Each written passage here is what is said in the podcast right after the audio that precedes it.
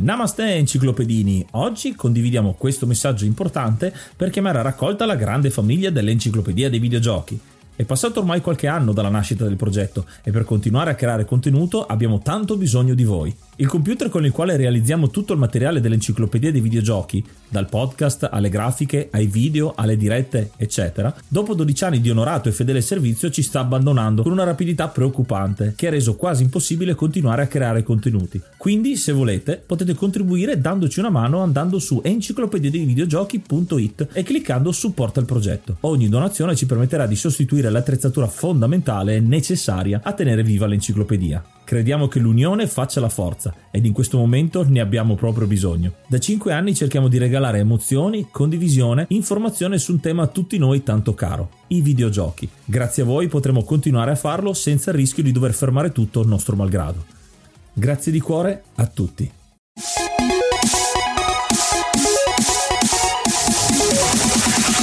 Namaste, benvenuti ad un nuovo episodio dell'Enciclopedia dei Videogiochi. Io sono Ace. E io sono Yuga e nel podcast di oggi parleremo di Smash TV. Ma prima di cominciare vi facciamo la domanda del giorno che ha a che fare con il genere di questo gioco, ovvero i twin stick shooter che sono diventati, hanno avuto una sorta di resurrezione negli ultimi anni e quindi quali sono i vostri preferiti? Vi piace il genere soprattutto? E per farlo potete lasciarci un vocale nei link che trovate in descrizione dell'episodio. E adesso, prima di gettarci nell'arena e combattere orde infinite di cattivi, ascoltiamoci un po' di musica.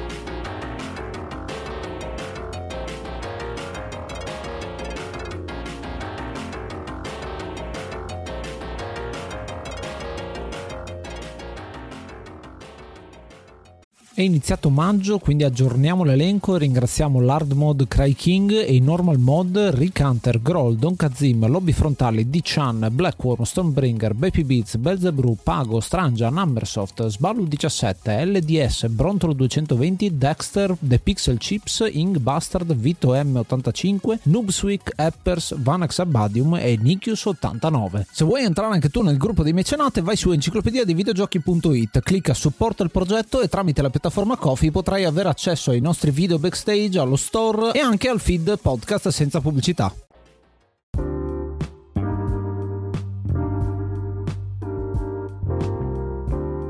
Il gioco di oggi è Smash TV, un gioco del 1990 sviluppato da Williams e Midway e pubblicato dalla stessa Midway perché la Williams inizialmente sviluppa il gioco e viene poi inglobata dalla Midway che poi si occuperà del resto dello sviluppo. È uscito inizialmente per arcade e poi su tutte le piattaforme dell'epoca come l'Atari, l'Amiga, il Commodore, ma anche delle conversioni per le console come il Game Gear, il Genesis, il Master System e anche per le piattaforme Nintendo e addirittura per lo ZX Spectrum. Ed è è come detto un twin stick shooter. La storia di questo gioco è molto interessante. Oltre alle piattaforme che ha citato Yuga, ci sono anche tante riedizioni su sistemi moderni. Molto spesso è anche nelle compilation della stessa Midway, ma anche proprio delle piattaforme, perché è una definizione di un genere, forse è il gioco più famoso al tempo, twin stick shooter. Ma non sapete, magari ve lo raccontiamo proprio oggi, che in realtà è una sorta di seguito, o comunque un reimagining, si direbbe oggi un remake di un gioco ancora più vecchio. Infatti, l'idea iniziale è di Eugene Jarvis, un ragazzo che al tempo, stiamo ancora parlando all'inizio degli anni 80, nell'81 si trova a lavorare per Defender, uno dei giochi arcade diversi da quelli che erano gli arcade al tempo perché erano tanti cloni di Pong e Space Invaders. Defender prende elementi sia di uno che dell'altro e crea questo scorrimento orizzontale molto molto famoso, insomma, Defender è uno degli arcade più importanti della della storia dei videogiochi. Cosa succede però? Vedendo altre idee successive, metterà gli occhi su quello che è il gameplay di Berserk, fatto da un'altra casa, che è un gioco in cui interpreti un personaggio e lo muovi all'interno multidirezionale, quindi all'interno dello schermo, e spari con uh, il classico bottone. La meccanica di gioco però che non lo convince è quella di doversi muovere e sparare solo nella direzione in cui ci si sta muovendo e quindi non poter sparare arretrati arretrando ad esempio. E qui gli dà l'idea per creare la meccanica che poi diventerà famosa del twin stick shooter quindi avere una cloche che ci permette il movimento e un'altra che direziona lo sparo. E quindi nell'82 nasce Robotron 2084 che effettivamente è quello come gameplay che è Smash TV quindi una singola schermata il nostro personaggio che si può muovere con la cloche a sinistra e con la cloche destra spara. In alcuni arcade c'è la possibilità anche di scambiare i due stick per chi è mancino o comunque si trova meglio nell'altra direzione e quindi viene inventato questo genere. Poi successivamente visto che c'è questo problema di Williams di Midway che cominciano ad avere alcuni problemi legali e soprattutto perché in America c'è il crash della, degli arcade proprio in quegli anni nel resto degli anni 80 non c'è tanto di seguito eh, rispetto a questo. Quindi passano diversi anni prima di eh, Smash TV che eh, sarà del 1990. Tenete conto anche perché questo twin stick shooter, quindi la possibilità di avere due cloche, c'era solo nell'arcade, quindi non c'erano ancora le console adatte per poter fare una conversione decente e sarà così anche per lo stesso Smash TV. Essendo negli anni 90 e dovendo rilanciare questo brand, ovviamente servivano anche altre cose di impatto oltre al gameplay e qui andiamo proprio a prendere i riferimenti alla cultura pop e in questo questo caso per scioccare il giocatore. Infatti viene decisa una spinta più gore, come ad esempio un gioco precedente di nome Narc, dove eravamo un agente, un poliziotto che sparava letteralmente ai drogati con effetti molto sanguinolenti. Quindi anche in questo caso il gioco è molto sanguinolento, fa molto riferimento a esplosioni, corpi, sangue, che è anche un punto a favore, un marchio di fabbrica di Midway, perché come ben sappiamo loro hanno creato Mortal Kombat che fa uso a bizzeffe di litri di sangue e quindi anche il concetto si presta bene a questo gioco. Un'altra cosa è anche la cultura degli anni 90 che riprende molto dal film The Running Man, l'implacabile in italiano con Arnold Schwarzenegger, perché viene data una componente di gioco per famiglie,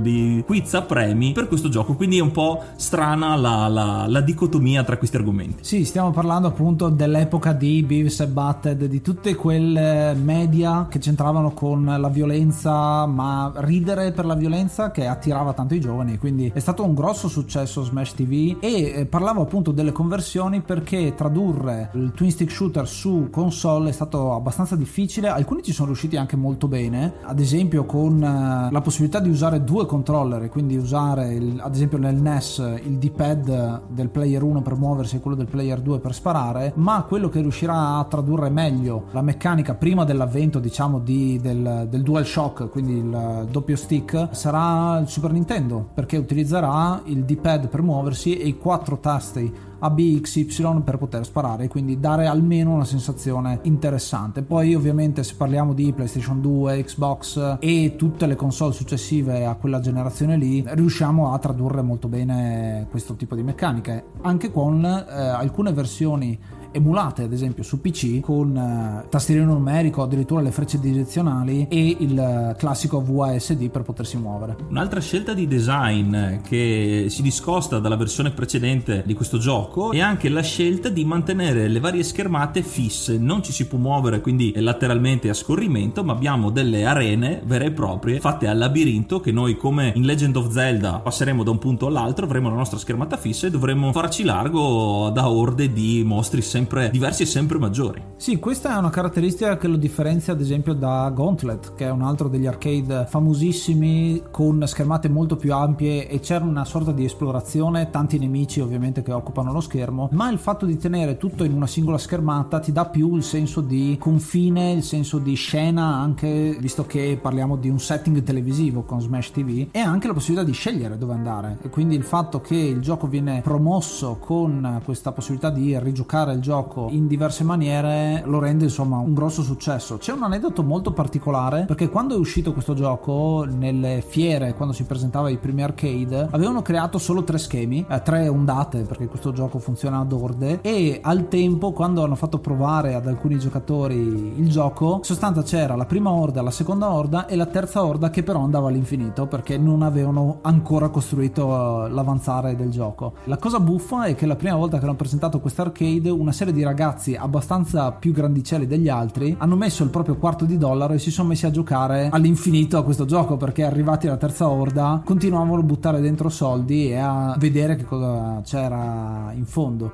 E quindi la cosa buffa è che hanno in sorta bullizzato, la, monopolizzato il gioco per diverso tempo. Gli stessi sviluppatori a un certo punto vanno in pausa pranzo, tornano e li trovano ancora lì a giocare. E ad un certo punto il gioco crasha perché eh, superano il punteggio massimo, ma nonostante sia crashato, nonostante abbia fatto perdere il salvataggio e quindi abbia creato frustrazione in questi giocatori, subito dopo mettono un altro quarto di dollaro per ricominciare e quindi a quel punto avevano capito che sarebbe stato un successo. Così è stato infatti. Ecco, questo mi fa pensare perché il, il, design delle schermate fisse ed essendo un gioco ad orde, anche il livello di difficoltà, essendo confinati in una schermata unica, come diceva Ace, aumenta il grado di sfida perché a differenza magari di giochi come mi viene in mente Alien Breed, dove anche lì visuale dall'alto ma potevamo scappare tra i cunicoli dagli alieni, qui non abbiamo scampo, non ci sono coperture, siamo proprio all'aperto, anzi ci saranno anche delle mine, quindi sarà sempre più difficile e eh, le orde saranno sempre con più energia, quindi il, il, non non immagino la quantità di soldi li avranno finanziati per aver finito questo gioco perché davvero la difficoltà era proprio un mangia monetine.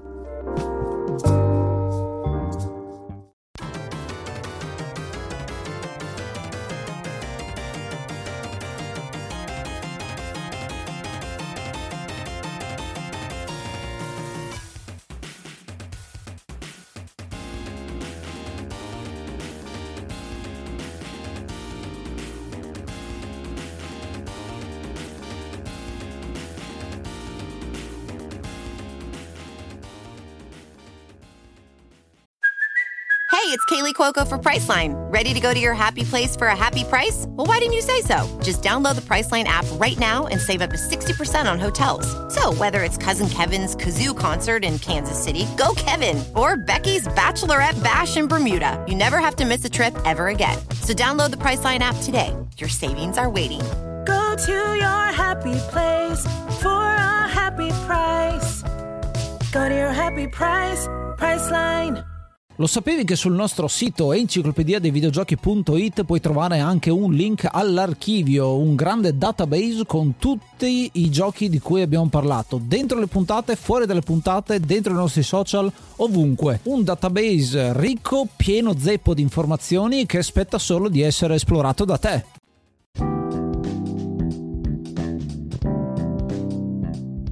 Il setting di questo gioco è particolare perché siamo in un show televisivo a premi in cui i due protagonisti che sono il solito personaggio blu e personaggio rosso come siamo stati sempre abituati da tantissimi giochi Player 1 e Player 2, Double Dragon, insomma le citazioni ce ne sono a bizzeffe. E in sostanza giochiamo per fare lo score più alto e prendere più premi possibili che ci sono all'interno dei vari schemi, le macchine, i tagliaerbe, il cibo, il cioccolato, soldi e basta sempre di più, sempre di più all'interno di questo mondo, questo arena che viene fatta dalla troupe televisiva e combattiamo dei mutanti in sostanza. Questa è la cosa un po' macabra del gioco, il fatto che ci sono due livelli diversi di persone. Ci sono le persone normali, in un certo senso, che sono quelli che uccidono gli altri e questi low life, questi mutanti che vengono mandati incontro a noi, che muoiono molto facilmente con tantissimo gore, tantissimo sangue e all'interno di questi schemi devo dire che ho apprezzato tantissimo come viene presentato il gioco, perché vediamo tutta la schermata occupata da questa stanza dall'alto, vediamo i punteggi che sono integrati come se fossero disegnati nel pavimento delle schermate a pavimento dello schermo, il numero di vite che abbiamo a disposizione per i due giocatori e poi sostanzialmente quelle che sono le uscite sui quattro lati, dipende da dove siamo all'interno della mappa, che ci viene presentata alla fine di ogni orda capiamo subito il setting, il mood del gioco perché prima di iniziare ogni labirinto passiamo per lo studio, quindi dallo studio entriamo nella porta e lo studio è attrezzato quindi con le showgirl, con le telecamere, col pubblico, sentiamo il pubblico che ci incita e il presentatore che lancia, lancia il programma, l'episodio. Abbiamo detto che durante il gioco avremo la possibilità di prendere un sacco di premi, un sacco di soldi, ma non dimentichiamo che l'obiettivo principale è non morire, non soccombere perché veramente abbiamo abbiamo, andiamo incontro a orde di centinaia di eh, mutanti. L'ho trovato un'altra, non dico critica, ma molto ironico il fatto del uccidere un sacco di gente e poi prendere un sacco di premi come le macchine. Quindi mi ricordo che quando ci giocavamo da piccoli ridevamo sempre perché vincevamo 80 macchine, 500 viaggi e quindi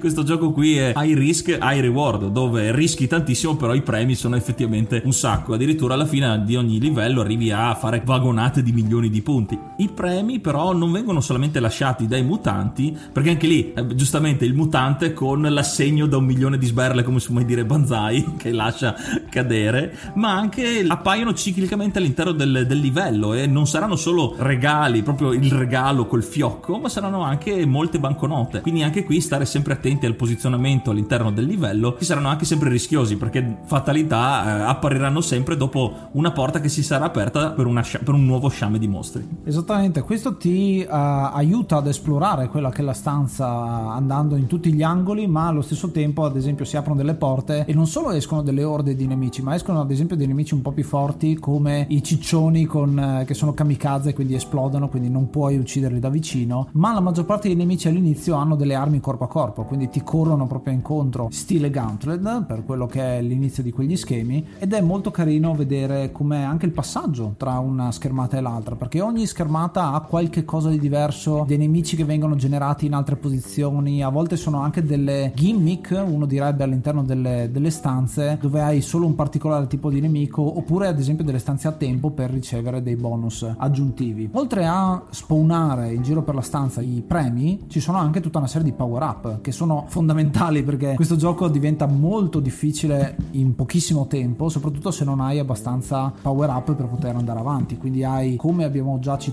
in altri videogiochi, il fatto che puoi avere la tua pistola che spara colpi normali, ma ad esempio hai lanciafiamme, la possibilità di um, colpire a spread, quindi occupare lo schermo. A volte hai anche il lanciagranate che è molto utile per liberare lo schermo molto velocemente e anche una serie di, oltre a spawnare appunto premi e power up, anche dei malus, delle mine vere e proprie che ci sono per terra bisogna stare molto attenti perché magari uno è impegnato a vedere dove sono i nemici invece deve sapere anche dove è lui rispetto agli altri. Una cosa molto particolare tra i power up che ho trovato in Smash TV è che in un certo senso ritroviamo ancora adesso in alcuni roguelike molto famosi è anche il power up dell'armatura che non è la semplice armatura che ci aumenta i punti ferita ma avremo un orbitale, diversi orbitali che ci permetteranno di parare i colpi nemici ma anche farci largo come delle seghe circolari eh, che attornano il nostro corpo per fare sempre più punti e toglierci dalle situazioni più spinose. Un'altra cosa che ci viene incontro è una volta persa la vita avremo il respawn e avremo qualche secondo di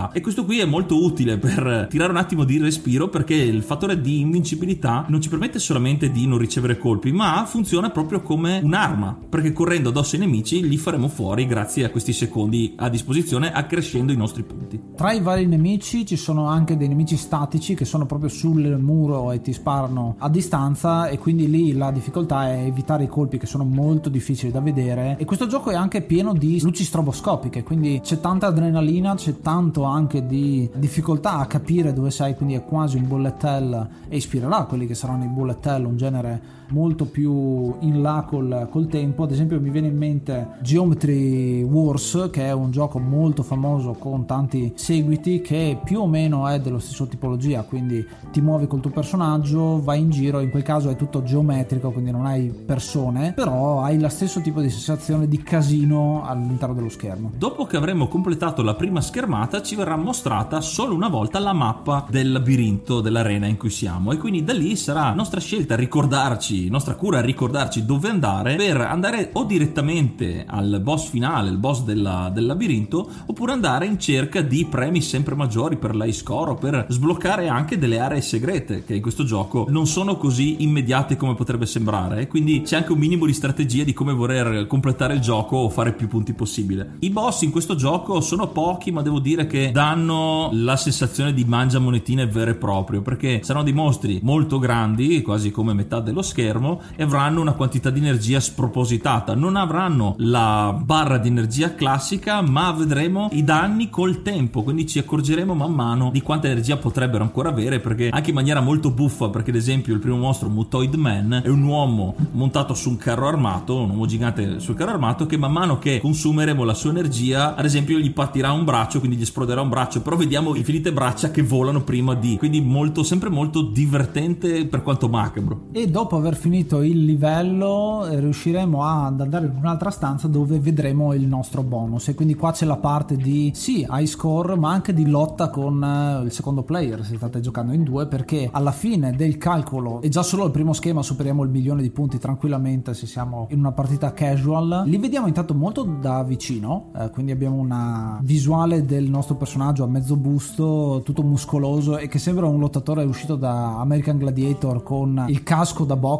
quello completo da box amatoriale e vedremo tutti i premi che abbiamo quindi anche il tostapane anche le macchine di tutto e di più. E alla fine chi dei due avrà il punteggio migliore alzerà il braccio rispetto all'altro mentre l'altro è quello che ha perso. Perché c'è questo gioco del rischia tutto quindi chi ha il punteggio massimo alla fine si prende anche quello dell'avversario. Il secondo livello è più a tema tecnologico. Infatti più che i mutanti avremo nemici robotici tra cui astronavi robot e sempre carro armati che ci inseguiranno. Una piccola variazione nel design che avremo sempre la schermata fissa ma non avremo sempre il rettangolo completo. Infatti ci saranno come su delle piattaforme industriali ci saranno dei pezzi con delle ringhiere a cui non potremo avere accesso. Quindi gli spazi diventano un po' più stretti. Ci saranno sempre più proiettili perché i nemici robotici ne sparano molti di più. E alcune schermate nuove con qualche pericolo in più come accennavamo ad esempio prima le mine ci verranno dette in maniera eh, molto comica dal presentatore dello show che ad esempio ci dirà state attenti ai vostri passi watch your step negli schemi dove ci saranno appunto molte mine. Eh, Giustamente la cosa interessante che ha detto Yuga, c'è questo presentatore che ogni tanto vedremo il picture in picture, quindi lui che parla con le sue due assistenti e questa è una citazione anche di Robocop ad esempio, perché sì in Running Man nell'implacabile c'è un presentatore che tira su tanto la gente e fomenta tanto il pubblico aiutandolo, ma in un certo senso questo è anche un venditore e que- lo stesso tipo di venditore che c'è nel film Robocop, da cui vengono anche tratte delle frasi, ad esempio I'll buy that for a dollar, lo comprerei per un dollaro, è una frase che viene detta e c'è uguale identica in Robocop. È una sorta di macchietta che c'è all'interno del gioco, è mm, un po' la parte divertente, comica del gioco e l'ho trovato interessante perché molte delle frasi che dice, anzi tutte le frasi che dice, sono state proprio registrate da una persona e quindi all'interno dell'arcade tra un blip, un bloop, sentire una voce vera e propria che parla per il 1990 era già una bella, una bella cosa, eh. soprattutto con le frasi accattivanti che dice attirava un sacco di persone. Ci faremo strada fino al boss di questo schema che si chiama Scarface, un faccione gigante e tondo e dovremo distruggerlo tutto intorno pian pianino fino a distruggere completamente la testa, rimarrà solo lo scheletro e poi dovremo distruggere anche quello. Quindi in due fasi in sostanza. Molto bello devo dire questo nemico, soprattutto perché a seconda della tipologia di arma che utilizziamo lui si comporta in maniera diversa, quindi non è tanto facile da capire i pattern, ma si può diciamo dopo diverse giocate capire esattamente come funziona. Una difficoltà aggiunta che troviamo finora nei boss finali è che la nostra arma base, perché i nostri power up a un certo punto finiranno, la nostra potenza di fuoco dell'arma base riuscirà a malapena a scalfirli e non vedremo l'effettiva utilità dei danni. E con questo Scarface l'abbiamo trovato probabilmente per la prima volta sul campo perché la sua armatura eh, come,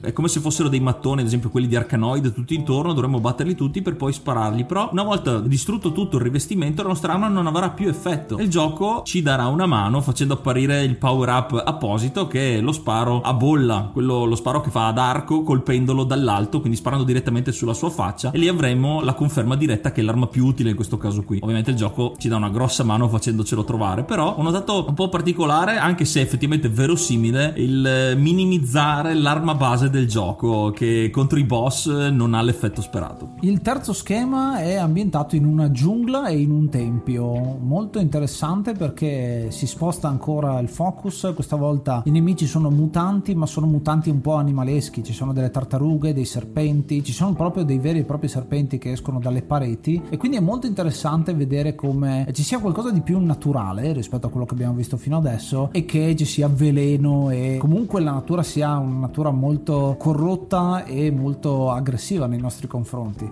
Un sacco di nemici, soprattutto quando escono i serpenti, occupano praticamente tutto lo schermo e sarà molto difficile addentrarci all'interno dello schema che è molto più grande e che presenta alcune stanze che prima erano una, adesso sono due, tre, con il simbolo del dollaro sopra. Queste stanze non hanno nemici, ma semplicemente un sacco di bonus da prendere da, da conservare. Ma le stanze per arrivarci e di uscita sono molto più difficili. Quindi questo è segno di rigiocabilità del gioco. Uno può, come diceva Yuga, andare diretto contro il boss facendo meno cose possibili ma accumulando meno punteggio, oppure fare la difficoltà, perché non c'è una difficoltà di selezione all'inizio, fare tante più stanze più difficili con il rischio di morire, ma allo stesso tempo fate un punteggio più alto. E un grosso rischio di morire ce l'hai nel boss finale di questa arena a tema giungla, perché avremo ben due boss, i Twin Cobra, che sono due serpenti giganti robotici comandati da una corona eh, metallica elettronica che allungando i loro colli raggiungeranno ogni angolo dell'arena, quindi dovremo essere in costante movimento, dovremo essere anche molto astuti a evitare anche i loro laser, perché se no, come se non bastasse, oltre ad avere una mobilità pazzesca, hanno anche attacchi a distanza e sono due, quindi giocando in due eh, l'ho trovato più semplice che da soli perché così l'attenzione può essere divisa per ogni giocatore. Il quarto e ultimo schema, quindi sono veramente pochi ma sono belli lunghi e molto difficili, è un purpurri perché si presenta come tecnologico ma le porte sono quelle del tempio e c'è un po' di remix di quello che c'è stato fino adesso. La cosa interessante di questo schema è che è super difficile ma soprattutto è presente il Pleasure Dome, la stanza del piacere che nelle prime versioni del gioco non c'era. Infatti sono stati accusati di scam da parte del pubblico perché cosa succedeva? C'è scritto dappertutto nel gioco vai nel Pleasure Dome per arrivarci, non ti diciamo come farlo, ma c'è,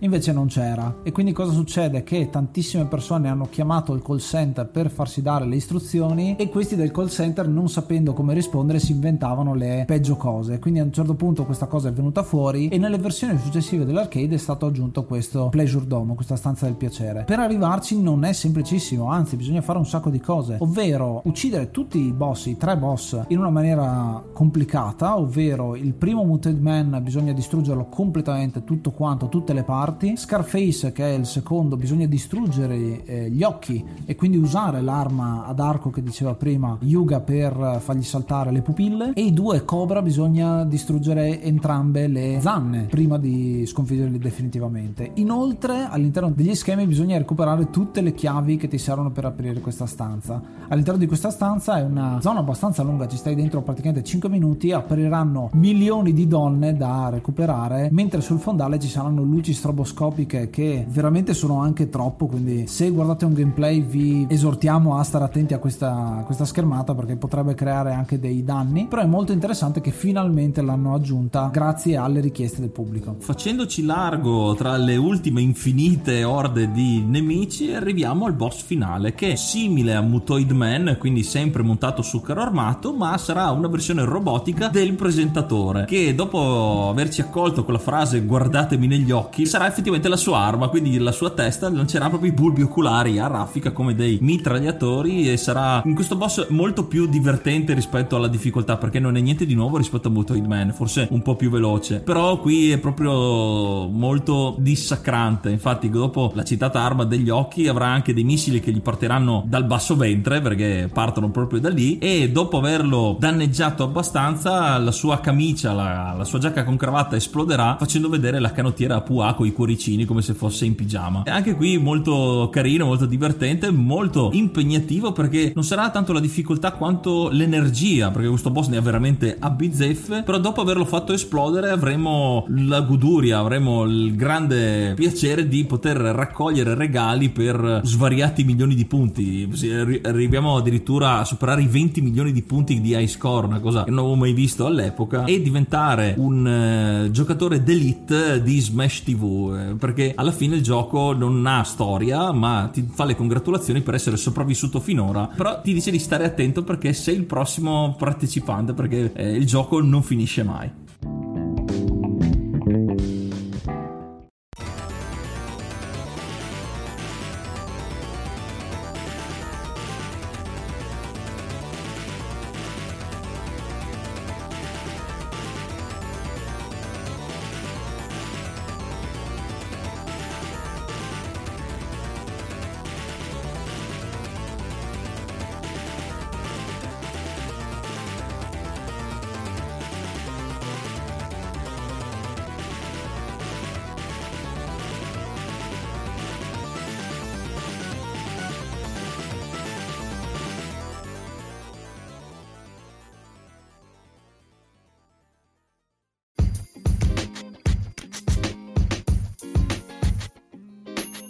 Questa era la nostra analisi di Smash TV, un gioco adatto all'uscita ai suoi tempi che prende i riferimenti alla cultura popolare, alla cultura pop di inizio anni 90, fine anni 80 è un prodotto molto spassoso che però io ho deciso di dargli 6 giochi da tavolo di Smash TV su 10 che è uno dei bonus che possiamo prendere e vincere durante la partita per un semplice fatto, questo gioco è molto colorato, molto frenetico ma molto tedioso a, volte perché le orde sono veramente tante tante, ci metti parecchio, soprattutto negli ultimi livelli, a finire anche solo un'arena per passare a quella successiva. E soprattutto i boss sono particolarmente lunghi perché sono solo 4, ma veramente serve una quantità incredibile di colpi. E quindi il lato mangiamonete qua è veramente sparato all'ennesima potenza. Però, come detto, è un gioco molto colorato, molto frenetico, forse gli darei 6,5 giocato in due, perché in giocatore singolo è un'esperienza che alla lunga dà fastidio, invece giocato in compagnia, almeno ci ridi su e quindi gli do qualche punto in più.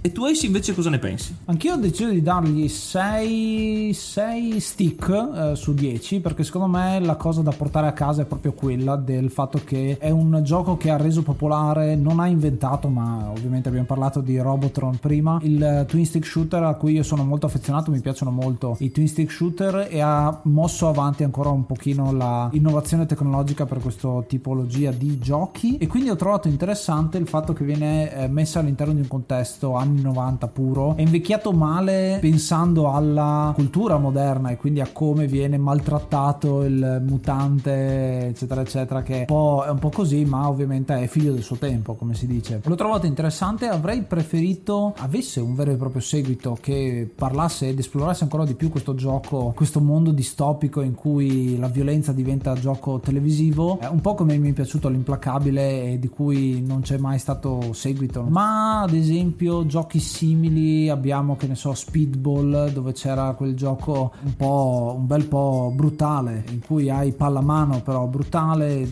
giochi del genere, anche Soccer Brawl in un certo senso è un arcade che tiene conto di sport e dell'evoluzione di alcuni sport verso la violenza. L'ho apprezzato, sarebbe stato ancora interessante espanderlo magari con qualche schema in più proprio perché i quattro schemi sono un po' tediosi, avrei preferito magari qualcosa di più corto, magari poter tornare indietro, esplorare un po' di più il posto, mentre il, questo gioco tende a guidarti ad un certo punto verso l'uscita proprio per come è stato realizzato. Quindi un 6, la sufficienza c'è, ma si poteva fare di più e soprattutto si, si è fatto di più eh, con altri giochi in seguito.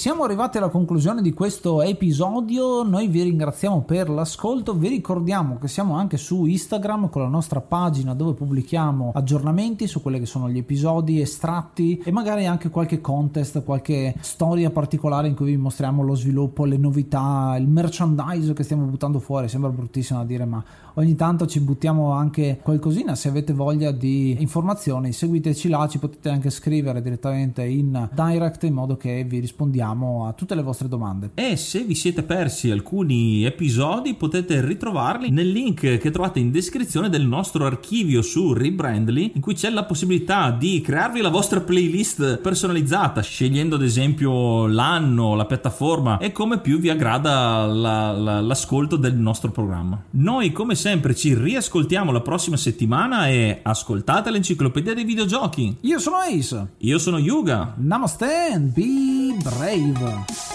Fá, fá, fá, fá, fá, fá, fá, fá, fá, fá, fá, fá, fá, fá, fá, fá, fá,